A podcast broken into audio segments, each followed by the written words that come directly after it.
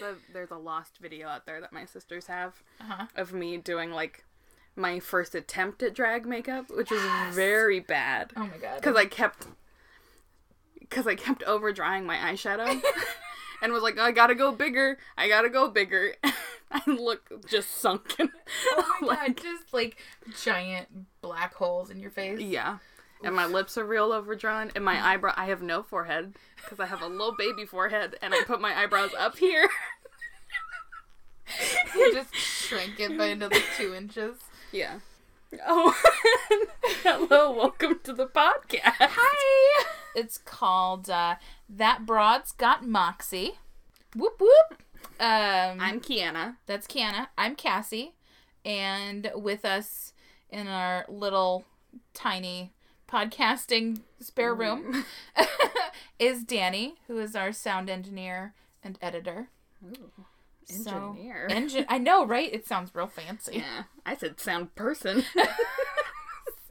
Sound lady. um, so let's introduce the podcast. The point of this podcast is we're obviously going to talk about women, Moxie ladies. Moxie ladies, broads, Broads that got Moxie. broads that got Moxie, and we're going to talk about them being good, being bad. We're to sometimes talk about fictional women. Some great characters that aren't real people but are amazing and have a have a lot of, you know, I plan to chutzpah. chutzpah is the thing that we love. I plan to talk about a ghost at some point. Yes. yeah. So, Kiana, do you want to go ahead and Let's let's roll into it. roll into it? What? do- Rolling, rolling, and go. Kiana, Yes. do you uh, want to go first? Oh yeah. So the the premise of this is we don't know who the other person is doing that day. So I have no idea. I've wanted to tell you about mine for well three weeks since I chose her, but I'm very anxious to hear all about Yeah. that broad that's got Moxie. Yeah. all the that's. It's been hard for us to keep it Oh, secret from each other because so we work together. Yeah, we see each other So. literally every afternoon, and I'm like, "Hey, um, Don't ask me what I was doing today. You I'm can't not know. you anything." So yeah, okay. enlighten Gonna- us. Tell us. gonna tell roll us. into this. First, I'm gonna say some of my sources. Most of it comes from a C-SPAN video on YouTube Mm. of Stacy Cordery, who wrote a book called Alice. Alice Roosevelt Longsworth from White House Princess to Washington Power Broker. Oh. And then Wikipedia, Obvi, and then the Theodore Roosevelt Center also. oh, okay, Perfect. So that's who I'm doing. okay. Alice Roosevelt Longworth. And if I say Longsworth, I apologize. That's not her name. Just, I just, just- one long, not multiple longs. it's yeah, not multiple longs, but I just love S's apparently. I, I don't know. okay, okay, okay. Have you heard of her? I have never heard of her. Okay. I'm excited. I am too. So she is credited with the phrase, if you don't have anything nice to say, come sit next to me. Perfect. Love Like, this is her. Like Moxie already, all the way to the top. Boom. She Hundred percent. Um, okay. So she was born February 12th, 1884, in New York to Alice Hathaway Lee and Theodore Roosevelt. Good old Teddy boy. Oh shit, Teddy Roosevelt. Yeah, okay. Teddy Roosevelt. Okay. I was like, huh, I wonder if she, there's related relations there. she is Perfect. his daughter. His daughter. Okay. Okay. She had a rough childhood, to Mm-hmm. say the least. Two days after she was born, Teddy was in, like, government doing things. Yeah. He was a senator at this time. Okay. was called home because his mother was dying. This was two days after she was born. Okay. So her grandmother dies. Oh. Her grandmother dies. Okay. grandmother dies. Same day, hours later, her mom dies Oh. from Bright's disease Oh Jesus. um, and complications with the birth. Um, and this destroyed her father. And in his, there's Yeah. a very famously a diary entry Mm-hmm. of this day, and it's just a big X. And the only entry is the light has gone out of my life. oh God. Um, yeah. And he forbade anybody in the house from saying Alice, the name of his wife, but it's a bad move because your daughter's name is daughter- Alice. Oh. This, is, Oh, no! this is where the trouble happens because Teddy doesn't know how to confront sadness. He, yeah. So he Oh. first is like, nobody save Alice. This mm-hmm. baby, baby Lee. Also, Oh. I'm moving. He just left. He was like, can't deal. Bye. Can't deal. His sister, who he was like, you're a spinster. Obviously, you have nothing better in your life because you need a man. Right. That's what he believed. I was like, here, here's this baby. Don't call her Alice, baby Lee. Oh. So for her for the first few years of her life, she had a part-time father who would come like once a month, Uh huh. if that, from the Dakotas, where he was uh, carrying a big stick, Some- something, something of the sort, whatever he was known softly, to do, carrying big sticks, Yeah. like you do. carrying a big stick, but not his baby, which is just tragic. What if I'm not a huge fan of U.S. presidents. I don't think any of them has made any good decisions. Sure, sure. But Teddy really fucked up. right. Like, he is not getting a Father of the Year mug. no, no. And so she was raised by Teddy's sister, Bamie. Okay. And I don't think I don't know if that's her real name, but that's what Alice called her. Okay. Called her Auntie Bye or Bamie. Anti-bi. Um. Oh yeah, okay. And here's I'm just gonna read this note. Okay. Is because Teddy is a selfish prick. He never spoke to his daughter about her mother, and tore pages in his journals mentioning her and burned all the love letters they shared. So he like destroyed her presence in Alice's Everything. life. Her memory, their past. Exactly. Oof. He needs to talk to somebody He about needs- that. But Bamie you would talk to Alice and be like, "Yeah, your mom was pretty cool. Okay. She just died." Um So when Teddy decided he wanted to Teddy didn't even decide to be a full-time father. Teddy was like, "I'm going to move back to New York and get back into the game of things." He gets immediately remarried to Edith. But then was like, "You know what? baby sister spinster. Whoa. um, you get to keep the baby because I don't want it." Oh my gosh. And Edith, quote, said, She is your daughter, and now she will be our daughter. Shit, yeah, she did. She And- was like, no, no. yeah.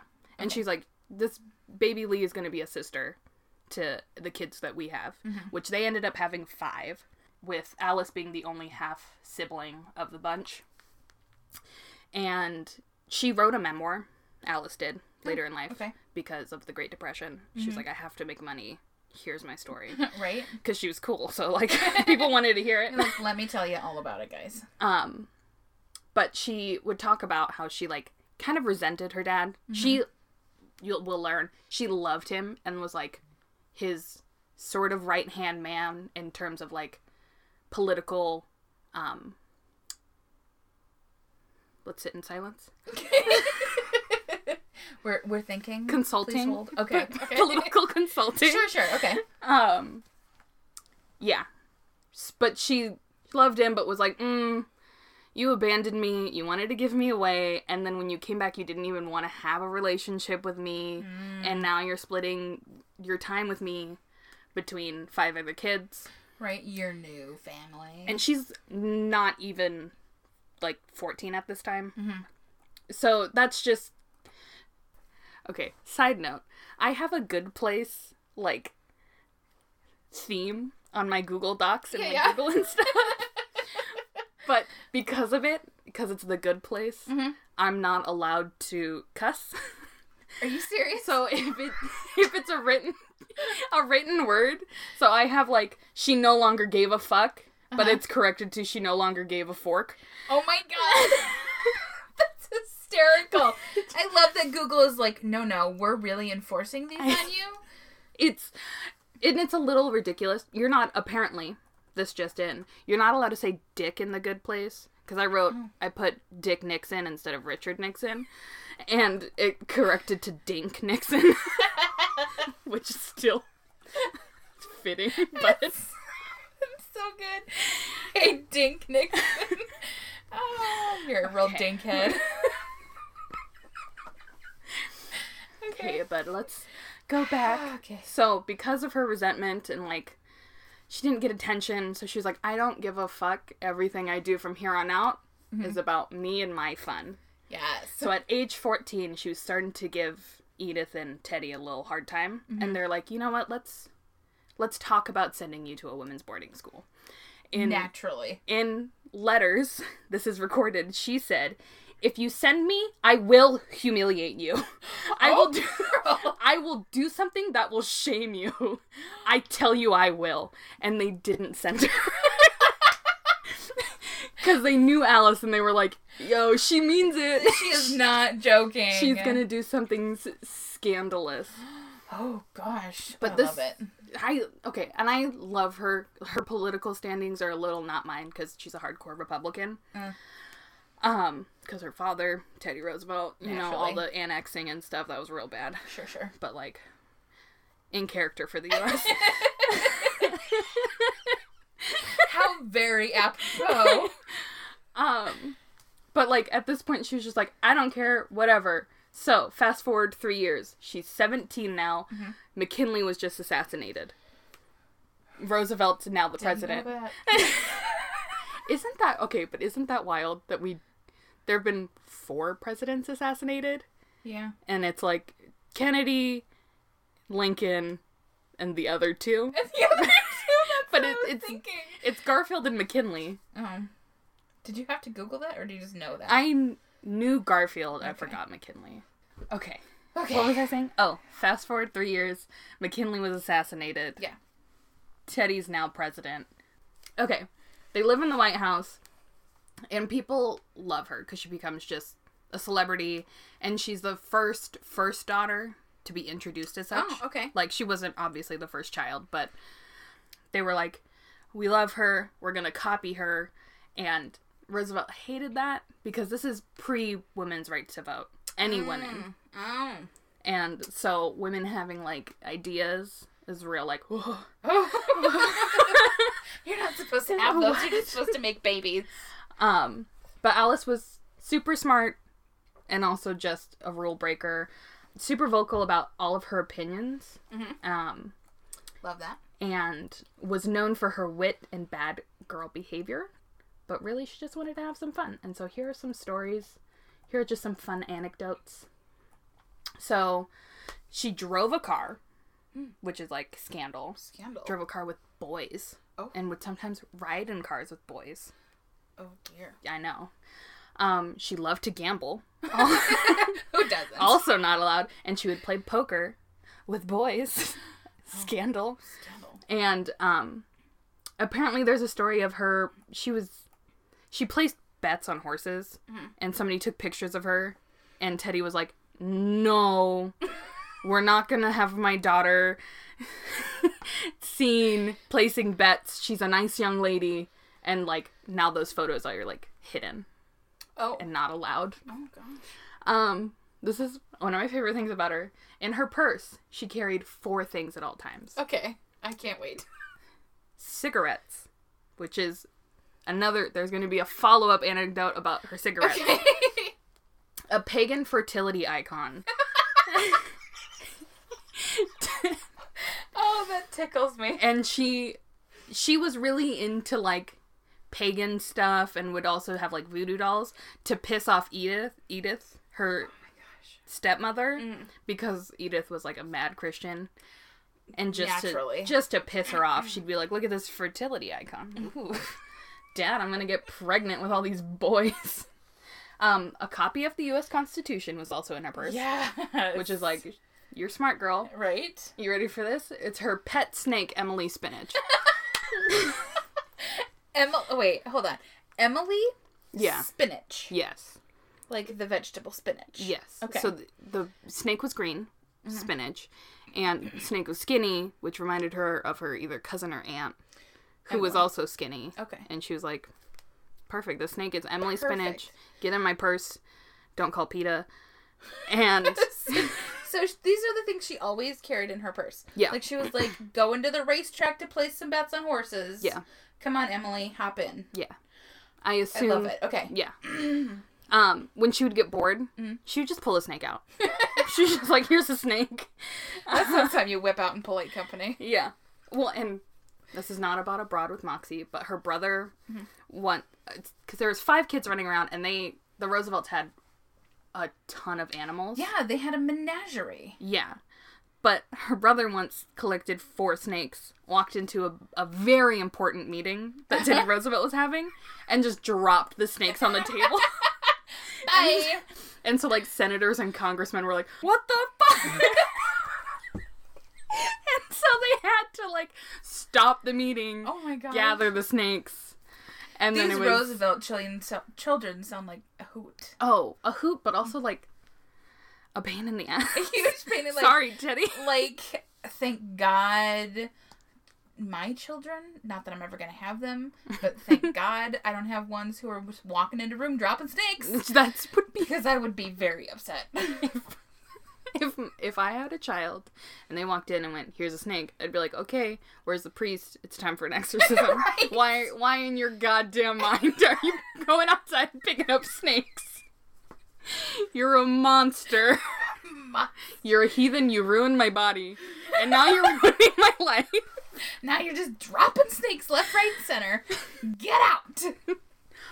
Um, less scary than her snake. When she was bored at White House dinners, she would keep those little bottles of alcohol in her long white gloves. Love it. and just be like, "Here you go," and just hand them out at the table. Okay, now to her cigarettes. Okay. She was, according to Stacy Cordery, she was the first American woman to smoke in public. Yes, pissed off her dad, Mhm. and her dad was, and her dad was like, "You're living in my house under my roof." You're not gonna smoke cigarettes. And she's like, Oh, really? Part time daddy? and climbed to the roof of the White House and would smoke her cigarettes, technically on top of her father's roof, so she wouldn't be under it. Under it. Ah, God. Brilliant. Brilliant. Um, God, if only I had that much chutzpah as a teenager. I wouldn't be alive, I don't think. I don't. My dad would be so mad at me. like, I'm just disowning you. You're Yeah. too much to handle. That's the same. Um, to find out what she'd been doing the night before, Teddy Roosevelt would just have to look at a magazine. And be like, okay, this is what she got up to. She was with boys again. Oh, she Oh. was driving a car that just. oh, man. He never called her a disgrace, but you know, I don't know why I said I call that. Danny a disgrace sometimes. just for funsies. Why? It's just fun. I don't remember how it started, but she said something and I went, "You're a disgrace." and then, and now it's just a thing that occasionally just- pops out. It's hysterical when it happens. She's fine with it. Is she? Are you? Yeah, okay, yes. we got a nod Yes, we got, we got appro- nod of approval. Everything's fine, guys. Um, okay, so Teddy also once said, I can either run the country or I can attend to Alice, but I cannot possibly do both.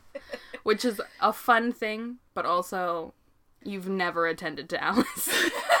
Let's go back say, to the hashtag truth, but uh, he's always been an absentee father, Yeah. so let's let's not forget your little romp in the, Daco- Right. the Dakotas. the Dakotas, my homeland.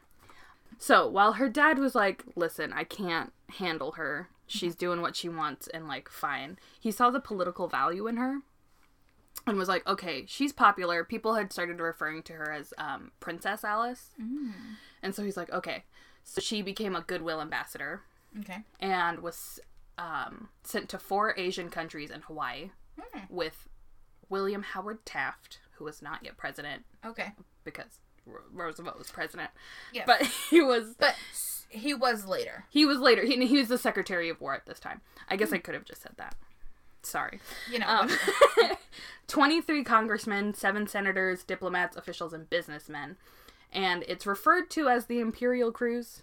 And then I started like, okay, let me let me study and go into the Imperial Cruise. And there's a book called The Imperial Cruise, and people don't agree on it about like what the purpose was oh, okay. because it's one guy boldly took the stance and was like, "This cruise ruined our um, relationship with Japan, and this is what led to all of our issues Okay. with the Pacific and Asia and Uh huh. and other people are like, that's just not true. Uh huh. You're wrong." But she was a part of that, so you know, go forth. Yeah. Um, I just needed to add that.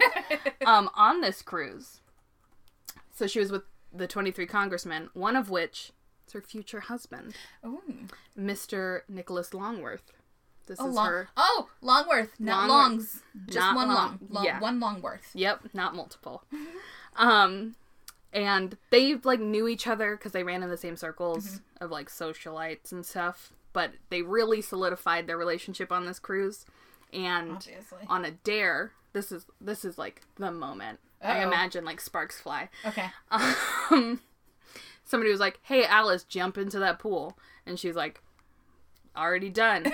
Jumped in fully clothed. She's in the pool on the ship and was like, "Mr. Longworth, come here." Hey. And so he also jumped in with all of his clothes on, Oh. and it was like, "Ooh." And and then sparks flew. And Sparks music played. flew. Yeah. And they got and when they got back from the trip, they were engaged.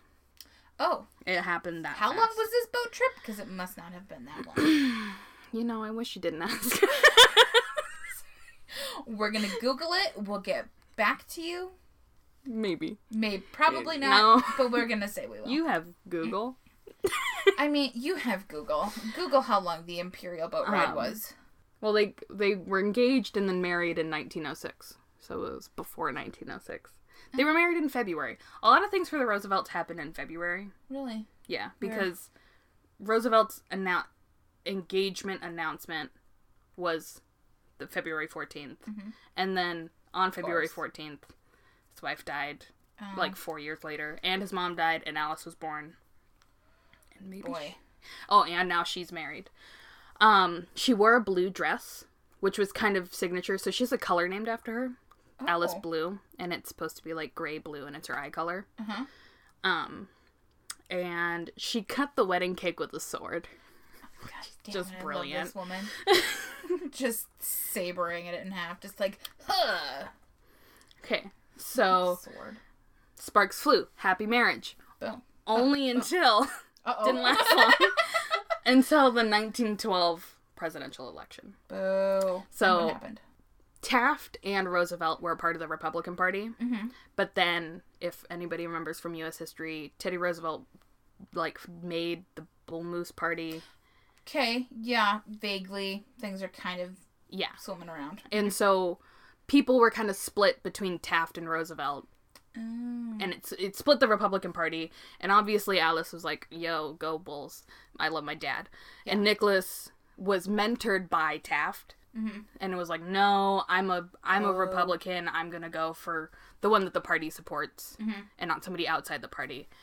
I'm going for Taft. Mm.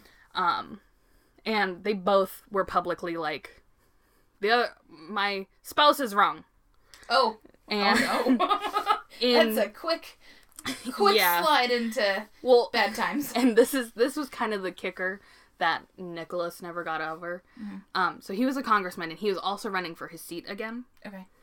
And in his own district, Alice went on stage with her dad's presidential running mate, and we're talking about issues, talking about politics. And he ended up losing his own district by 105 votes. And Alice, this bitch,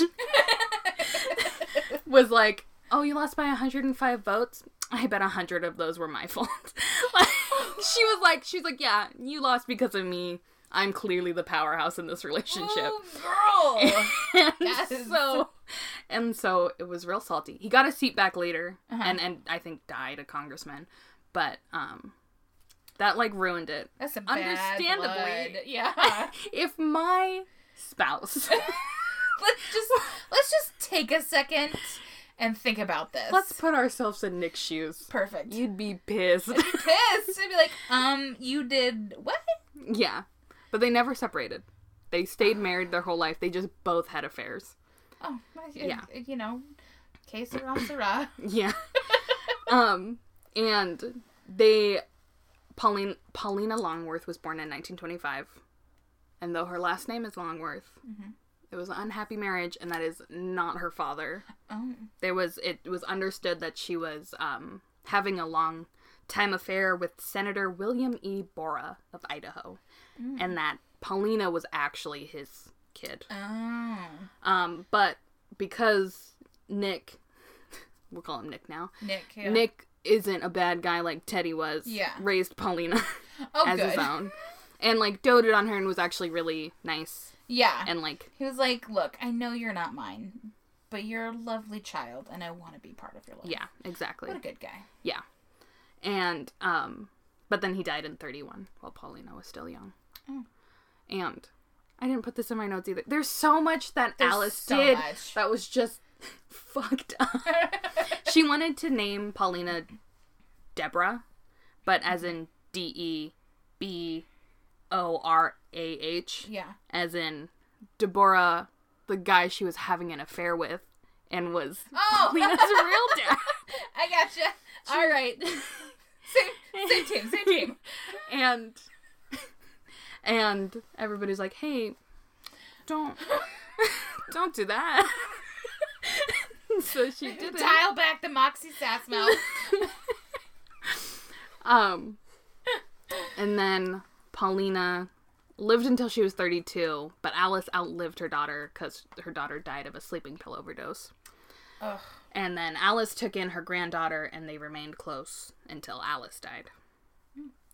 So now I'm going. Has this story been all over the place? How have I been doing? No, I think you've been pretty solidly like I'm following you, following you. Timeline is happening. Okay. So now I'm just going to kind of get into her political connections with other people Okay. Because she's known she's known for having a smart mouth and just doing things that you just don't kind of do in politics. So, when sh- her parents and her family moved out of the White House, Alice buried a voodoo doll of Nellie Taft, the first the first lady now coming Yeah. in. Yeah. Buried it in the front y- yard Naturally. and then just got banned from the White House for that presidency. And it's like, oh, that's really bad. She used to live there. Now she's banned. Um, oh well, she just has to wait for the next president. But then later was banned by Woodrow Wil- Wilson Damn. because. so she, her dad died. My notes. What did I do? Okay, so her dad died in um, 1919. Teddy Roosevelt died. Teddy. Okay. Teddy Boyd died. Teddy boy died. but before he died, he was really against Woodrow. Wood. Woodrow. I hate this guy Blah, blah, blah. just because his name, Woodrow Wilson, hereforth President Wilson, Yes. um, was trying to assemble the League of Nations at this point, Uh-huh. which is pre UN dealio. Yes. but it never passed because the U.S. Congress didn't sign off on joining the League of Nations, and it was because Teddy Roosevelt was really against it, and then he died, and Alice was like, "Well, okay, Dad, we're not letting them join," and became part of something called the Battalion of Death, Oh shit. where which was just a group that was like, "We will not join a League of Nations." And she had such a key role in this. She was nicknamed the Colonel of Death. oh my god. she she got what she wanted. Even if Oh, I don't agree with what she wanted, she was like, Hashtag ruthless. yeah. And she said a bunch of bad things about President Wilson, Mhm. and also uh, casted spells on him. Quote I love it. and was banned. Yeah. they were like, you can't do that. You can't stop. Goodbye. now I'm kind of reading through. She just didn't like presidents, and if we. So to the listeners, we've talked about doing a feud episode. Yeah. And so later, I would like to do an Alice Roosevelt and Eleanor Roosevelt because they're Ooh. cousins. Yeah. They hate each other. Perfect. So, and oh, this is this is like where I get to like Alice. Man, you can't say that because she was real anti FDR and said, um, so he ran for FDR ran for vice president in 1920s. He was defeated, and she was overjoyed and found it quote lovely even to watch him get crippled by polio the next summer. Oh my god. You can't say that. you can't say that about your uncle. No, It's wait. her cousin. cousin. Tomato, tomato. You can't say that. You just you just can't say that about anybody. No, that is uncouth. Um when FDR then ran for president, she said, politically, his branch of the family and ours have always been in different camps, and the same surname is all we have in common. I am a Republican. I'm going to vote for Hoover. If I were not a Republican, I would still vote for Mr. Hoover. she often called him uh, one thirds mush and two thirds Eleanor. and, I love that. And this is this is when I'm like, okay, Alice, stop. Cause she said she'd rather vote for Hitler than vote for Franklin for a third term. Which is like a bad thing to say, but then also Hitler was alive and like doing his thing at this time. And she was like, Yeah, no. Holocaust sounds better than FDR. Just 'cause she Oh, hated him. She hated them. Oh, oh. Yeah. Um also another reason why I'm my love for her kind of weaned. Mhm. She was BFFs with old Richard Nixon, Dick Nixon, Mm, Dick Nick, Dick Nixon. Good old Dink. and he he doesn't he's quoted as saying like I don't think I would have been president if Alice didn't encourage me to. Oh. So like we could have avoided all of that all of that nonsense. if Alice would have just calmed down. Jesus. But they didn't end up being friends after Watergate. Weird. because but not because of Watergate. It's because Nixon quoted her dad's diary and was like, uh okay, wait. Only if you've been to the lowest valley can you know how great it is to be on the highest mountaintop. But Teddy wrote this after his mom and his wife died. like a few days later. Right, taking it out of context. Yeah, and Alice was like, "Excuse you, you are corrupt, and my dad's whole family died. Oh my gosh. You will not."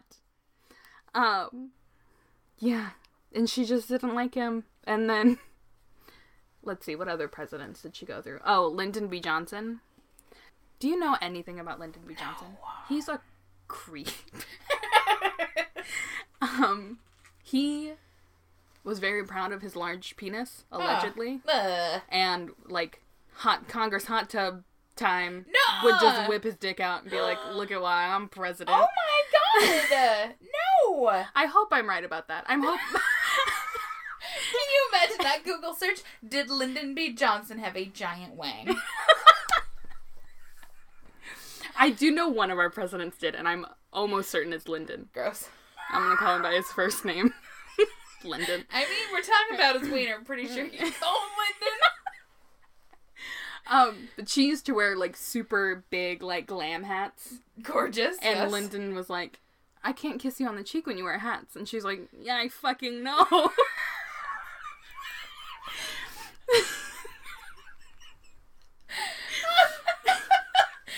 It's like, duh. yeah. Um, and now we're getting to the close of her life. Okay. She just went. She had a lot of stuff going on. So she had breast cancer for. Um, she was diagnosed with breast cancer in the 1970s. She lived a long time. She outlived all of her siblings, her child, and like everybody around her. And she lived until 96. She died in 1980. Good lord. My parents were alive in 1980. Yeah, I was. Oh, not 1980. I was like, I was. No, I wasn't. It's a lie. she, yeah. Uh, but she died of emphysema and pneumonia. And all those goddamn cigarettes she kept in her purse. Yeah. I'm sure she outlived her snake. I don't know how long snakes live, but I think she outlived him. Oh, thank God. Or her. That's definitely a demon snake if it lasted that long. oh my god. Okay, and I'm going to close out my story with a quote from the last sitting president of her lifetime, Carter, Okay. who she didn't meet because she thought he didn't have any like grace or social standing. She's uh-huh. like, I don't give a shit about Carter. Yeah, yeah. So she didn't meet him, but she, he said she had style, she had grace, and she had a sense of humor that kept generations of political newcomers to Washington wondering which was worse, to be skewered by her wit or to be ignored by her. And I think that just sums her up real, real nice. That's great. She's wild. She is wild and a half. She's I had no the place. idea. Yeah. I love that. Oh my god. Perfect. What a great story. Mm, I think my favorite part is like all the voodoo dolls. Yeah. Constantly. like, it's like, Hmm. Oh, I know. I'll bury a voodoo doll in the front yard. What will piss off a Christian president right? the most? Exactly. Yeah. Some some voodoo. Yeah. She ended up I, for, for, near the end of her life. Sorry, I'm adding on. Mhm. Um, she started leaning more Democrat Oh. because of the Kennedys, not because of John Kennedy, because Uh-huh. she supported Nixon, Uh huh. but um, Bobby Kennedy. Uh-huh. She was like, I didn't know Democrats had such style. I will wear a smaller hat when he's around. Probably. Although she was getting up there at this point. She was in her, I don't know math. Anyways, that's Nothing. it. Yeah. Story. I love her. Oh my gosh. You know what we need to do? We need to make like not a vision board per se, but like a board that when we, we can cut out like pictures of all the ladies that we do and stick them up Yeah. just all over the place so that it just becomes a mural. of- eventually it'll become this giant mural of just amazing women. Yeah. Oh god. Do you want to see a picture of her? I do. Sorry. You can't see this over the podcast, but she was very pretty. However, we will put it on our Instagram because we're gonna start that. Oh, she's lovely. Yeah. That was so good. Yay! You did such a good job. Thank you. I feel like I got a little off track there, but you know, we'll hone the skills. We will hone. This is gonna be wild. Let me just pull this up right quick. Okay, I did Julia Child. Oh. I've been wanting I- to tell you about her for weeks. I knew she was going to be somebody. I know. I didn't know I'd get her so quickly.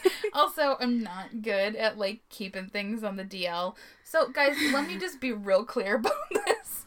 I decided to do Julia Child and then proceeded to listen to this wonderful, beautiful book. I'll tell you the name of it. It is called Dearie, The Remarkable Life of Julia Child. It's written by Bob Spitz. It is 1,008 pages long. so I listened to this book over the course of like a week and a half. And then I am now listening to The French Chef in America, Julia Child's second act by Alex Prudhomme, which is her grand nephew. Anyway, I'm excited because I don't know anything about her. nothing. She cooks, and she's got a silly voice. A high pitched warble is what it was called. But yeah, like my love started kind of when I saw Julie and Julia Mhm. with Amy Adams and Meryl Streep. And and I was just like, ah, she's perfect. I have to start with her. Jumping right in. So Julia Child was born Julia Carolyn McWilliams. Uh, she's named after her mother. She's born August 15th, 1912. So 1912 is the same year that the Titanic sank. The Titanic sank The on my birthday. It did it really? April 15th. Oh shit. It hit the iceberg the 14th and then went down the 15th. Ah, You know what else happened? what? Abraham Lincoln died. Oh my god. April, April 15th. If you just look up days in history, what happened April 15th? wow. The worst thing. The worst thing. The worst thing.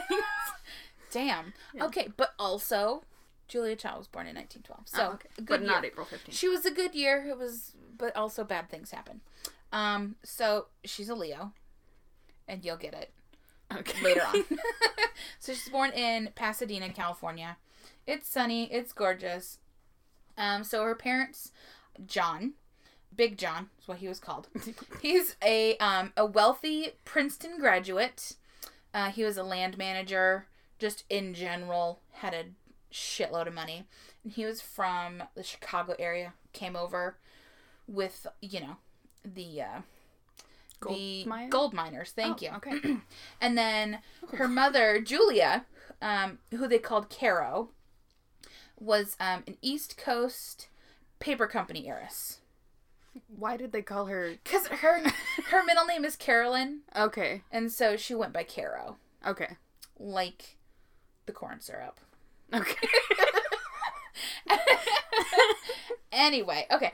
So she's the oldest of three children. Um, and often Caro would say, like, I birthed like 18 feet of children because all of her kids were like six feet and taller. I thought she just had a bunch of real little kids. 18 one foot babies. Just- That's a weird way to say you had a lot of kids. It's a very straight look. But she I meant- didn't say it, she did. Oh. oh, Carol. Oh, Caro. So she had two younger siblings, John Jr. and Dorothy, who they called Dort, which is great. I love Dort. so she grew up in this real cute upper middle class home. She had a family cook. They just made typical American fare. Like, it wasn't anything special. It's just something that you eat to stay alive. However, her grandma McWilliams was a very good cook and she made good donuts. So anyway, um, she attended a really wonderful boarding school. She spent time at summer camp, uh, where she was a pancake eating champion. and I was like, this is a woman after my own heart, because you know who else can eat a shitload of pancakes? this guy.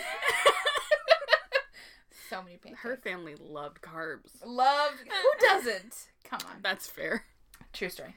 Um, okay, so Julie attended Smith College in Northampton, Massachusetts, which is a it's a women's liberal arts school. She didn't really know what she wanted to do while she was there, and so she's filling out her application form. And apparently, there was a part where you could write your vocational choice. And she wrote, No occupation decided, marriage preferable.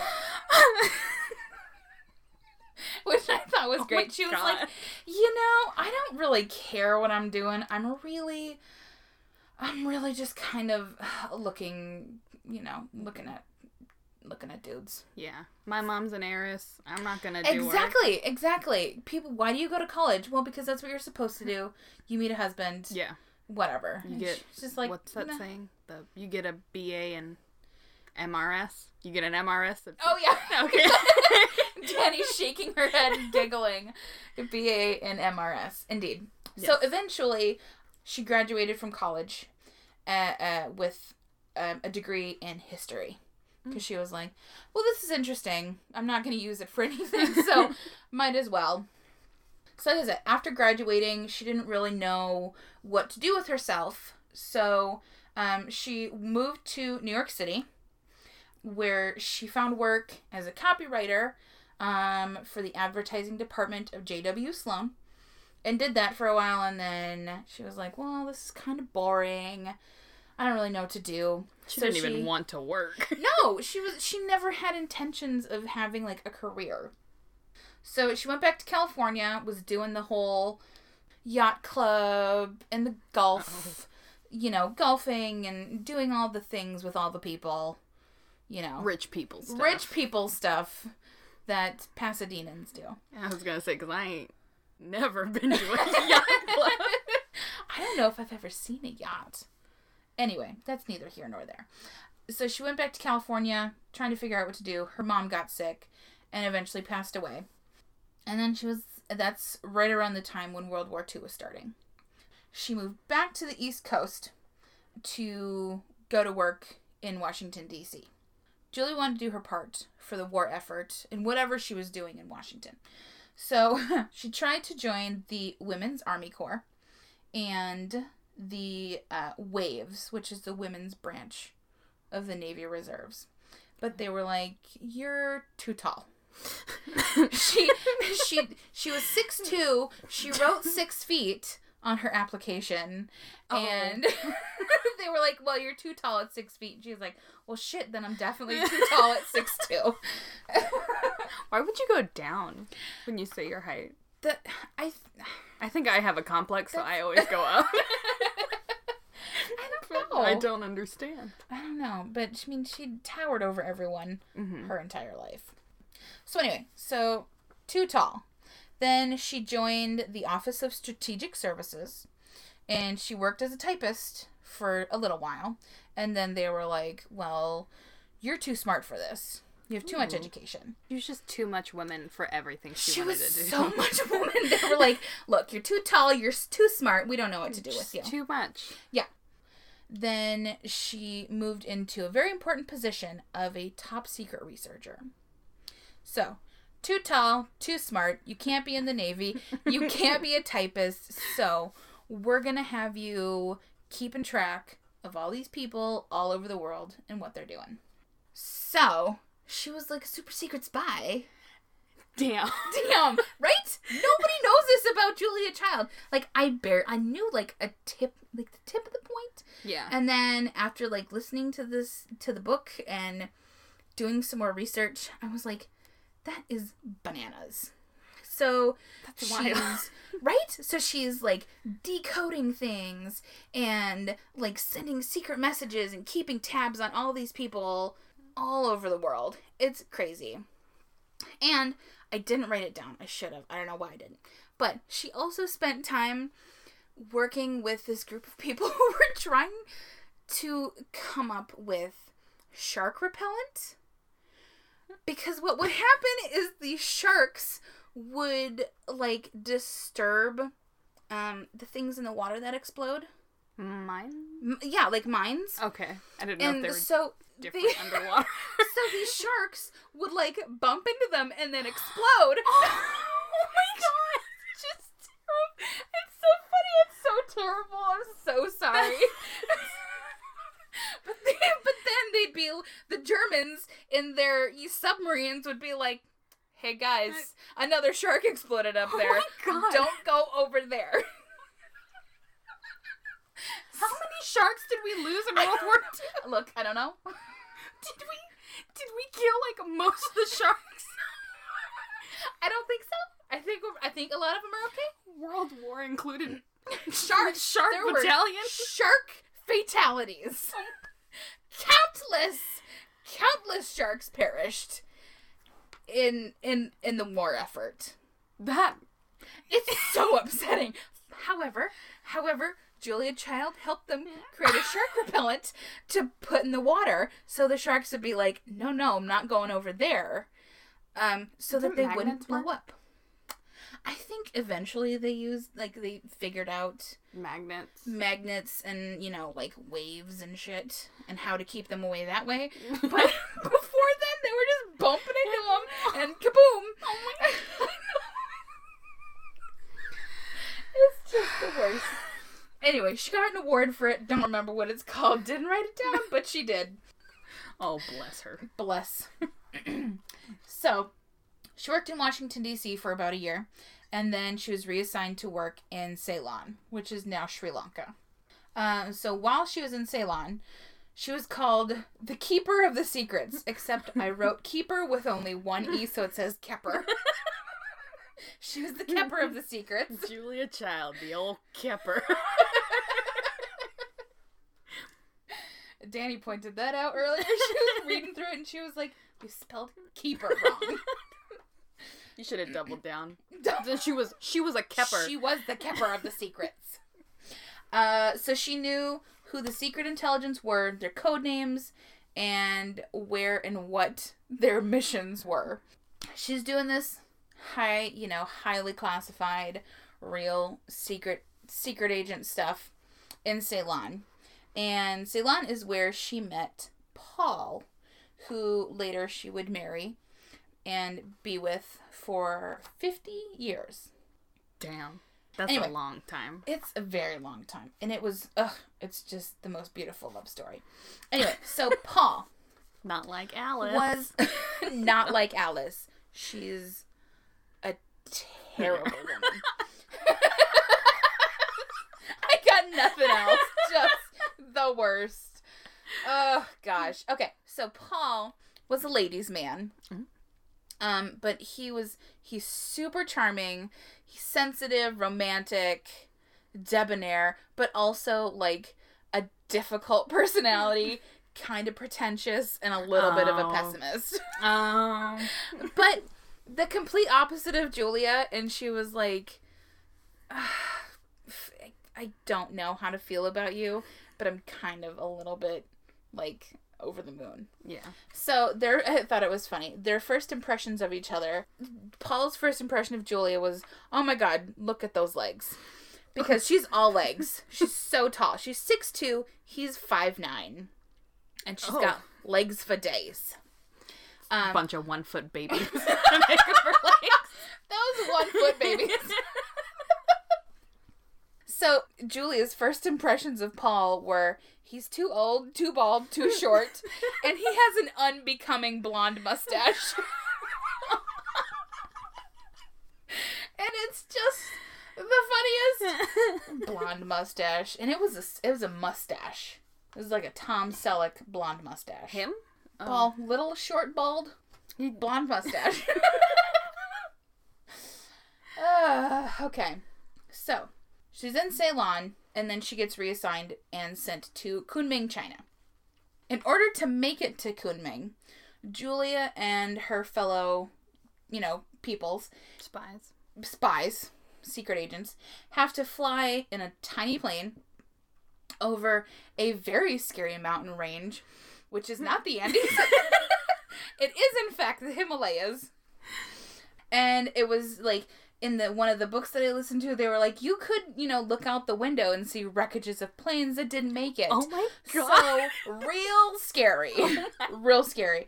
They're like going through crazy turbulence and just like thumping and bumping and jostling all over the place. And Julia is just like like conked out, cannot be bothered to be worried about any of this nonsense. What a So, lady. what a lady. what a broad. I can't. so while in Kunming, Julia reunited with Paul. He was sent there shortly after she was. They began to spend time together. They're pretty much dating. Uh, they went on adventures, ate a whole bunch of really incredible Chinese food, and saw movies. And this is kind of when, obviously, like I said, they were they were starting to fall for each other. Yeah. like look julia was like you know you're 10 years older than me. You have a blonde mustache but i might be able to look past that because you make my heart flutter. And i was like oh god that's so Aw. cute. Paul and julia fell in love left china Okay. moved back spent some time together and they were like you know what? I actually do like you a lot. So let's get married. And despite the decade age difference they were married in 1946 That's after the war ended, yeah. that was after the war ended, yeah. But they almost didn't survive. The Day before their wedding, get in this huge car accident. And wedding day, they were like, you know what, we're just gonna do this anyway. So they're both like battered and bruised. And Paul's like hobbling along with a with his little cane. And Julia said her vows with a huge white bandage stuck to her head. Look a little Frankensteiny, but she was like, you know what? I'm alive. I'm here. Let's just do this. So the couple lived in D.C. for two years before Paul's position in the United States Foreign Service took the two of them to Paris. So this is 1948. And so began Julia's love affair with French cooking. So they arrived in Paris on November 3rd, 1948. She gets there and immediately falls in love with the scenery and the people. And one of the very first places they go, um, when they get there, they stop in this little this little village and go to this restaurant. Um, and her favorite meal, and the one that inspired her interest in cooking and learning everything about food. The dish is called sole meuniere, which okay, side note guys, after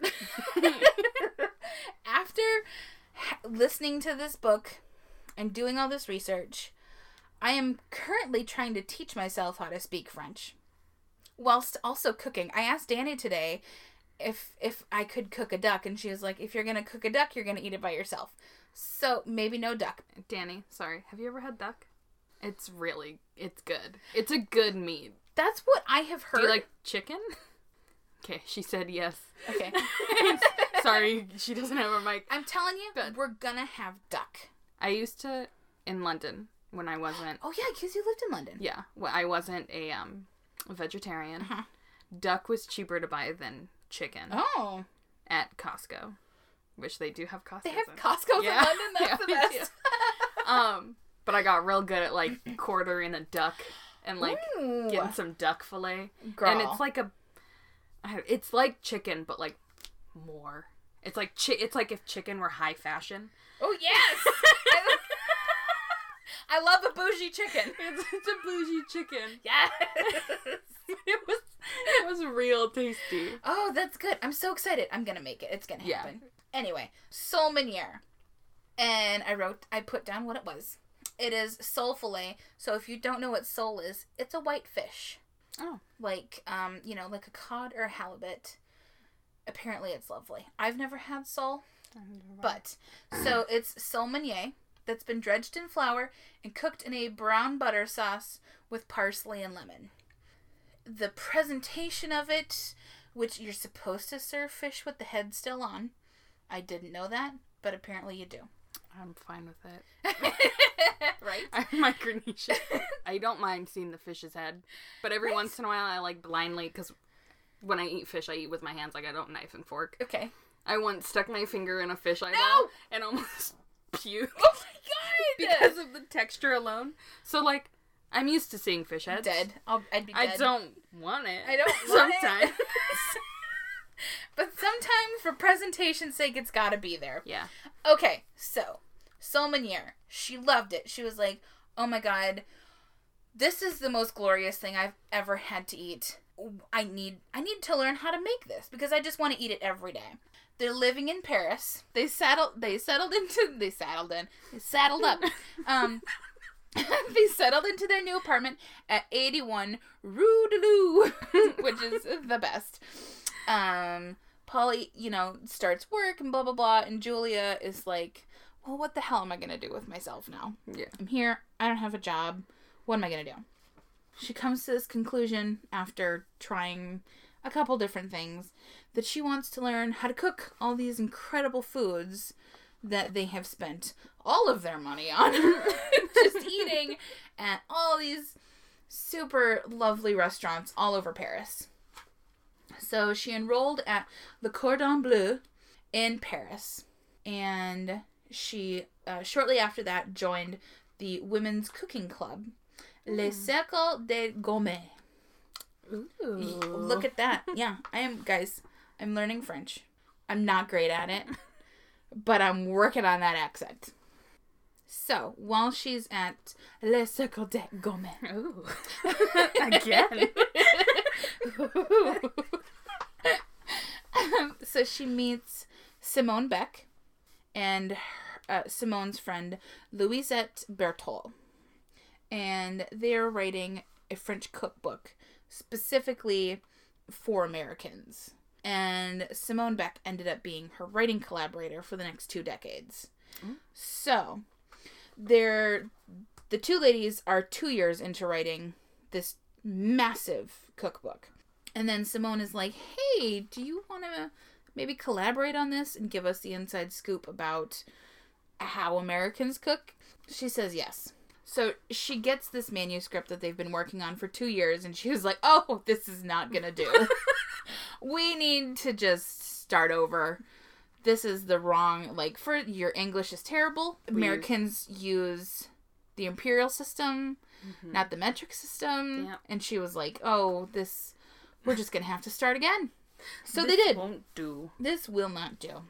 So they're working on this this cookbook and they also start teaching cooking classes in Julia's kitchen and called themselves uh, boy I'm not even going to try guys. um They called themselves a fun name. something is l'école des trois gourmands, which is the school of the three food lovers Oh. or hearty eaters. I don't remember. it's one of those two.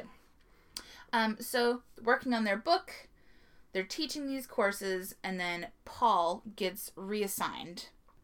Over the next several years, they moved to Marseille, and then they went to Bonn, Germany, Mhm. and then up to Oslo in Norway. Okay. Over the next however many years. Paul eventually retired, and the couple moved to Cambridge, Massachusetts. It's where Harvard is. Oh. Oh, yeah. Oh. Boom. There you go. Though they had moved to a permanent, beautiful house at 21 Irving Street in Cambridge, they also had a vacation home built on Simone's family land in Provence. And it's this cute little house called La Pitchoune, uh, which means the little one and Oh, don't know if you know, but you it's an Airbnb. You can stay What? at La Pitchoune for like seven hundred dollars a night. Oh, that sounds maybe not worth it. Maybe not, but it's oh my god! You I could looked- get another trip. you could you could go to a whole other country, Yeah. but maybe worth it. Nobody knows, but it's just. Oh my god! I looked at the pictures on Airbnb and it's just the cutest thing, and I was like, "Oh, oh my gosh!" Yeah, I lost it a little bit. Um, Start saving up. we can't because next place we're going is Spain and Portugal. You think you can save up seven hundred dollars a night I mean, no, two years? but maybe I don't know. Look, we're moving on. we will talk about that later. Um, so I'm just gonna like boop, like slide this in real quick. Julia had a pen pal named Avis Devoto. Long story short, Avis's husband Bernard wrote magazine articles. Julia read one of these articles, was like, "Oh my gosh, I completely agree with you. Knives are crap." So she sent two knives in the mail with this letter, which could be construed as a little Yeah. menacing. if that were to happen nowadays, Definitely, like, hmm. may you know could be could be taken the wrong way but anyway so she sends these these beautiful knives from france and avis wrote her back to thank her for the knives etc etc and then they just back and forth corresponded for years and that was just kind of this odd thing that happened and they were best friends for a very long time and in fact avis knew a whole bunch of people in publishing because of her husband Mhm. and actually helped Julia and Simone and Louisette find a publisher Oh. for their book. how nice. Yes. After nine years of working on this cookbook Oh, and rewriting and testing recipes and converting measurements and doing this whole crazy thing, they were rejected two times. I was re- ready for uplifting. I know. They were rejected two times. Um, the first one was just like apathetic and just didn't talk to them. And the second one was like, this is an encyclopedia. We're looking for a cookbook. But eventually they went to third time's a charm. Um, finally, Mastering the Art of French Cooking was published in 1961. The 726 page book, which I am going to find a copy of. I could buy a new one, but I would really just love to like Oh, a used one would be. love a used one and give it a new, you know, give it new life. Maybe there's some little notes in it. Right? Lots of in fact that was part of the book. Like there were lots of margin space Mm-hmm. on each recipe so that to encourage people to like make notes about what worked and what didn't, etc. It was crazy huge bestseller. It's in it's oh gosh, 50 something printing. Like it's wild. It's What do you- crazy. What do you mean? Like it's Oh, like addition. edition. Okay. Yes, thank you. Ew. Um That was real deep. I don't know if you heard. it sounded like there was a fourth person. Oh no, demons! There's ghosts inside of Kiana. So she she called it a healthy little critter when it arrived in the mail. It's like, oh, it's got some heft to it. It's bigger than the Boston phone book. Oh, Jesus. It's huge. It's a very it's a very big book. You could hurt somebody with it. All right. Julia, who had always wanted to be a writer, wrote a number of articles and columns for different magazines and newspapers following the success of Mastering. Shortly thereafter, Julia began her career as a TV personality. She started her cooking show, The French Chef. She was the first educational TV star. Like, there had been a couple of TV cooks, Mm-hmm. but none as exciting or had as good of ratings, etc., as Julia. None with Moxie. None with Moxie. But she brought all the Moxie. And over the next eight years, they put out four seasons of The French Chef. And the very first episode was Boeuf Bourguignon. Boof. Bouffe. it was bouffe. It was not chicken, which she loved dearly. It was bouffe. That's the only French word I know. It's just bouffe. Boof. Bouffe. I can't even say Poof. It sounds like you're. It sounds like a dog. It comes. It comes, comes from from- deep within. Guys, it comes from real deep inside Kiana. Boof. Yeah, got nothing. I can't. So the French chef is what inspired Dan Aykroyd to do a parody on SNL. Mm-hmm. So he comes on, he's dressed in this mm. wig and her like ensemble and he goes, Today we're making demi tea sauce. And so he takes his chicken and it's a blood gag. The whole thing is just a fake blood oh. gag Oh. so he like he cuts his finger and he goes oh i cut the dickens out of my finger and so but then it's just like like shooting across the room and A eventually river. it's over everything on the countertop and he go he, you know there's this whole thing that he's talking about saving the liver yeah. and you can you can eat it with saltines as a snack. it's hysterical. So so blood everywhere, and then like I'm Julia Child. I'm gonna go to sleep now, and like thunks his face down into the chicken, yeah. and then right before it cuts, like save the liver, and then like and then it's done, and it's hysterical. Julia sees this video and she's like, "This is the funniest thing I've ever seen. That's me. that's that's me." Somehow she gets like a VHS tape Mhm. of of this, and every time guests like new guests come over, she shows it to them. She's like, "You guys are gonna love this." So shows it to them, but then it gets better. Sometimes when she would be in the kitchen making dinner or getting ready for a party, she would she would like reenact it herself and be like, "Save the liver," and then like flung herself onto the countertop. and I can just imagine her doing it, and it's just the funniest. Oh my gosh. Okay, reeling it in. Okay, I'm almost done, guys, I swear. Um, so over the years, Julia starred in like 10 different TV shows. Uh, she did Julia Child and Company, Dinner at Julia's, Cooking with Master Chefs, and a whole bunch, a whole slew of other shows. And then she wrote at least a dozen books. Damn. Some of them were, you know, very specific things. Some of them went along with the TV shows that she did. And her last book um, was a memoir, and it's called My Life in France. Um, and that's the movie that, excuse me, that's the book that Julie and Julia was kind of based on. So, some little tidbits about her. This all kind of condenses into like the latter part of her life. So, Julia's favorite charity was Planned Parenthood. And in the Reagan era, which was all about Don't fucking talk Was to me about Ronald Reagan.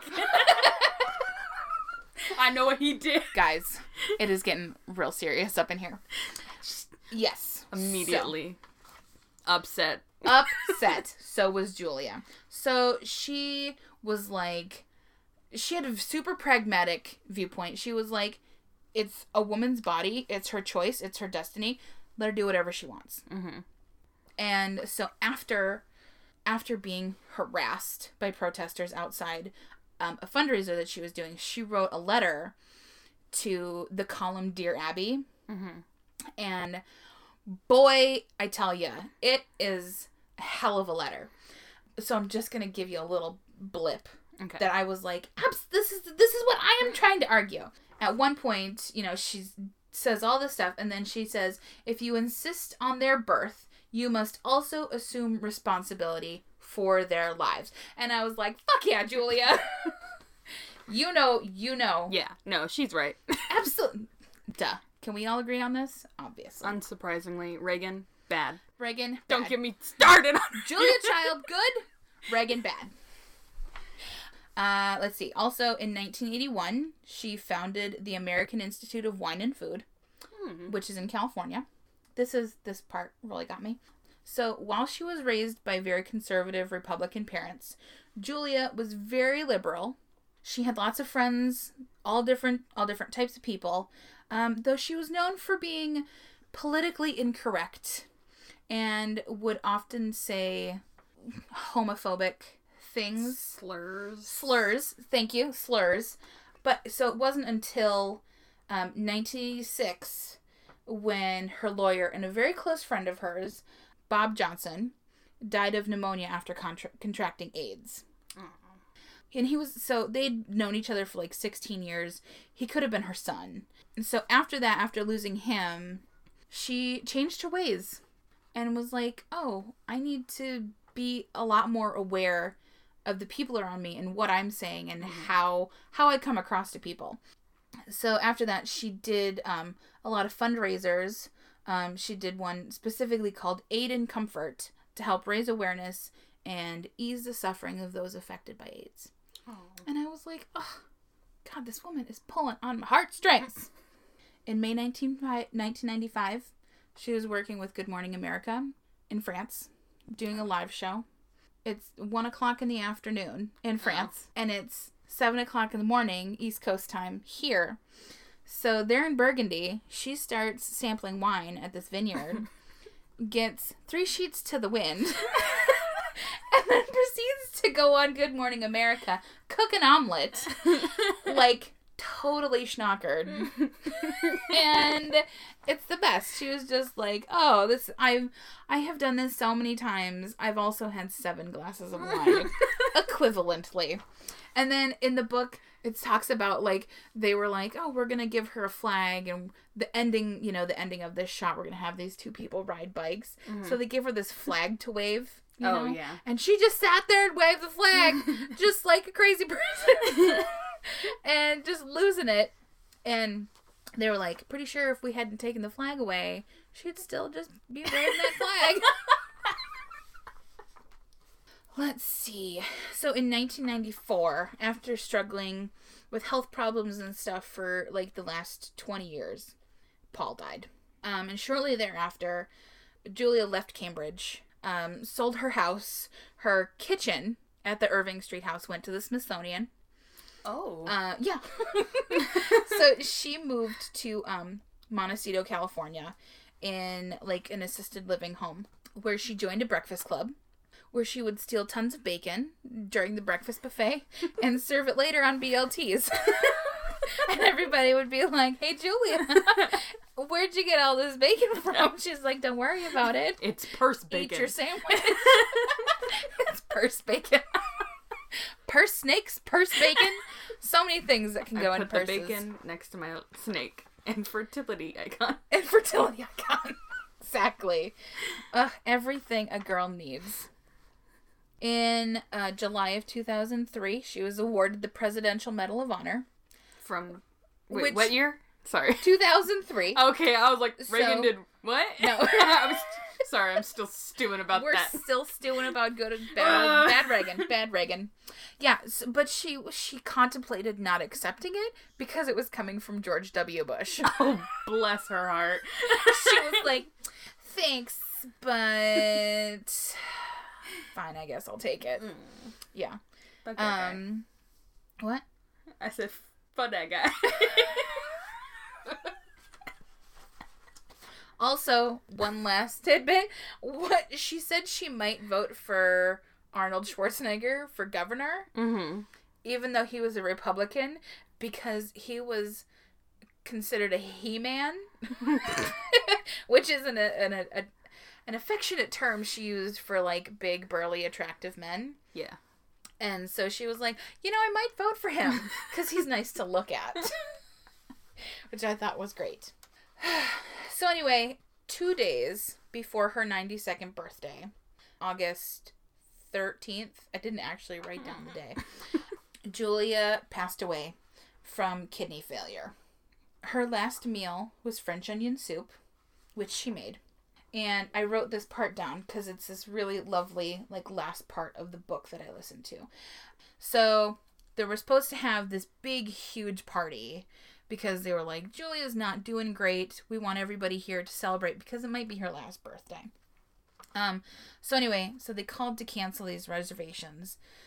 The chef's wife walks up to the front of the restaurant, picks up a wine glass and like clinks it to get everybody's attention, and said, Our dear friend and mentor, Julia, has passed away today. So we invite all of you to raise a glass in her honor. Chin chin, salute, Julia. And then someone, you know, from the back shouted, and bon appetit. And that is our Moxie lady, Julia Child. Oh, that was great. Isn't that so good? It just gives me the warm and fuzzies. Like she she was just such a delightful person. She was just she was just so wonderful. yeah. Yeah. Sounds. I mean, think of all the sharks All the sharks. Think of all the sharks. and all the boof that was made. all of the boof. She I can't even fathom the sheer amount of food that that woman cooked and consumed Oh, in her 91 years. It's almost upsetting. Damn. We've reached the end. We have reached the end. That was so long, guys. Thanks for hanging on there with me. And you if- too, and all of our listeners. Yes. So, if you would like, if you enjoyed it, follow us on Facebook, Instagram, and Twitter at That Broad's Got Moxie. Rate and review on iTunes. And subscribe. And subscribe. And subscribe. Rate, review, and subscribe on i. Did I say iTunes? You did say I wherever uh, we're wherever you're wherever you listen, subscribe. subscribe. Email us at thatbroadsgotmoxie at gmail.com and tell us about the broads with moxie in your life all the all those moxie ladies out there if we said some things wrong please feel free to drop us a line and give us some suggestions there's someone you want to hear about We'll do our best to we'll get to do our best like just let us know. Yeah i think that's it. Stay Moxie. stay moxie. Bye. Bye.